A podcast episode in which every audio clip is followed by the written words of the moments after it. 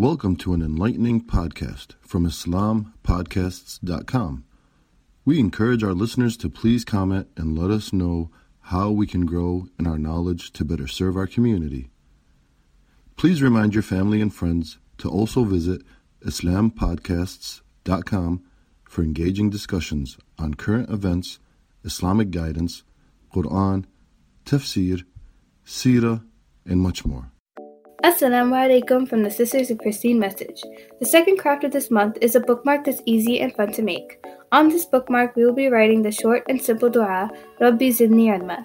This dua translates to, O Lord, increase my knowledge. We encourage you to use this bookmark to hold your place when reading the Quran because it serves as a reminder for how much Allah subhanahu wa ta'ala loves when we increase our knowledge. In the Quran, it says, The month of Ramadan in which was revealed the Quran, a guidance for mankind and clear proofs for the guidance and the criterion between right and wrong. During this time, the reward we gain from reading the Quran is multiplied. This bookmark will be a helpful reminder that just by reading the Quran with its meaning for five minutes every day, we can gain a lot of hasanat and knowledge about our responsibilities to Allah subhanahu wa ta'ala to better please Him. Now, onto the craft. For your materials, you're going to need a single sheet of paper, a ruler, glue, some scissors, some yarn, some colorful markers, something to poke a hole with like a hole puncher, and some beads. For the first step, you're going to take your sheet of paper, place it in front of you horizontally, and straighten it alongside the edge of your ruler. Then you're going to take your pencil and make a mark at the one inch line and this is where you're going to cut straight across to form the strip that we're going to use for the actual bookmark. Try to cut as straight as possible because we're going to be folding this strip of paper in half and we don't want any overlap. Place your scraps to the side, fold it in half, and even it out with a scissor if there is any overlap. And then what you're going to do is you're going to take your pencil and you're going to go to the edges of the paper and you're going to split it into thirds that are equal.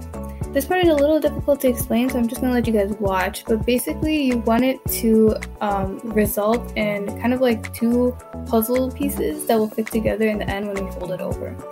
You're gonna add some glue to the sides of one half of the bookmark. Make sure that's evenly distributed so that when we stick it together, there's no air pockets or anything like that. You're gonna add little dots of glue to the flaps that we made earlier, and you're gonna fold it over onto the opposite side.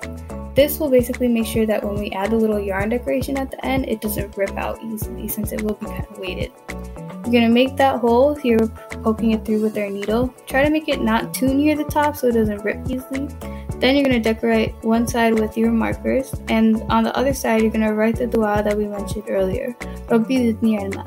Make sure that you're looking up a translation that's correct so that you don't make any mistakes when you're writing it and that you look up an English translation. It's important to know what the dua means and that you know what you're saying when you're making it. Now you're going to measure out about a foot of yarn. Um, you can use string or um, any other type of yarn. We recommend using something a little thinner than what we used because we ended up having to split it in half. But if you have thick yarn and you need to split it in half, just try untwirling it and then splitting it that way. It may take a couple tries to get the hang of it, but eventually you'll get it and be able to pull it apart. Here we put it through the hole. You do not need a needle for this part if you're using a hole punch. Again, we didn't have one, so that's why we had to use that little needle.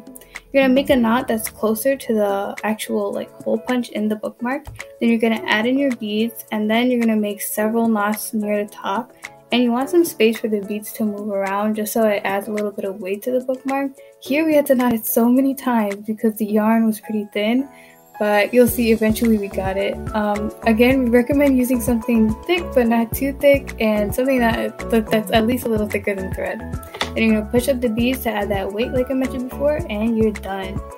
Here we're to see the bookmark in action. You can use it in your Quran, your notebook, a book that you're reading. Just the most important part is that before you open any book that you're trying to gain knowledge from, that you say that dua, Rabbi Zidni Ilma, and you say it three times because that is one way to increase its acceptance. Jazakallah khair for watching, and remember, if you try this craft, post it on Instagram and tag us at Pristine Message. We'd love to see it. Jazakallah khair for supporting us, and we'll see you in the next craft. Thank you for listening to this podcast.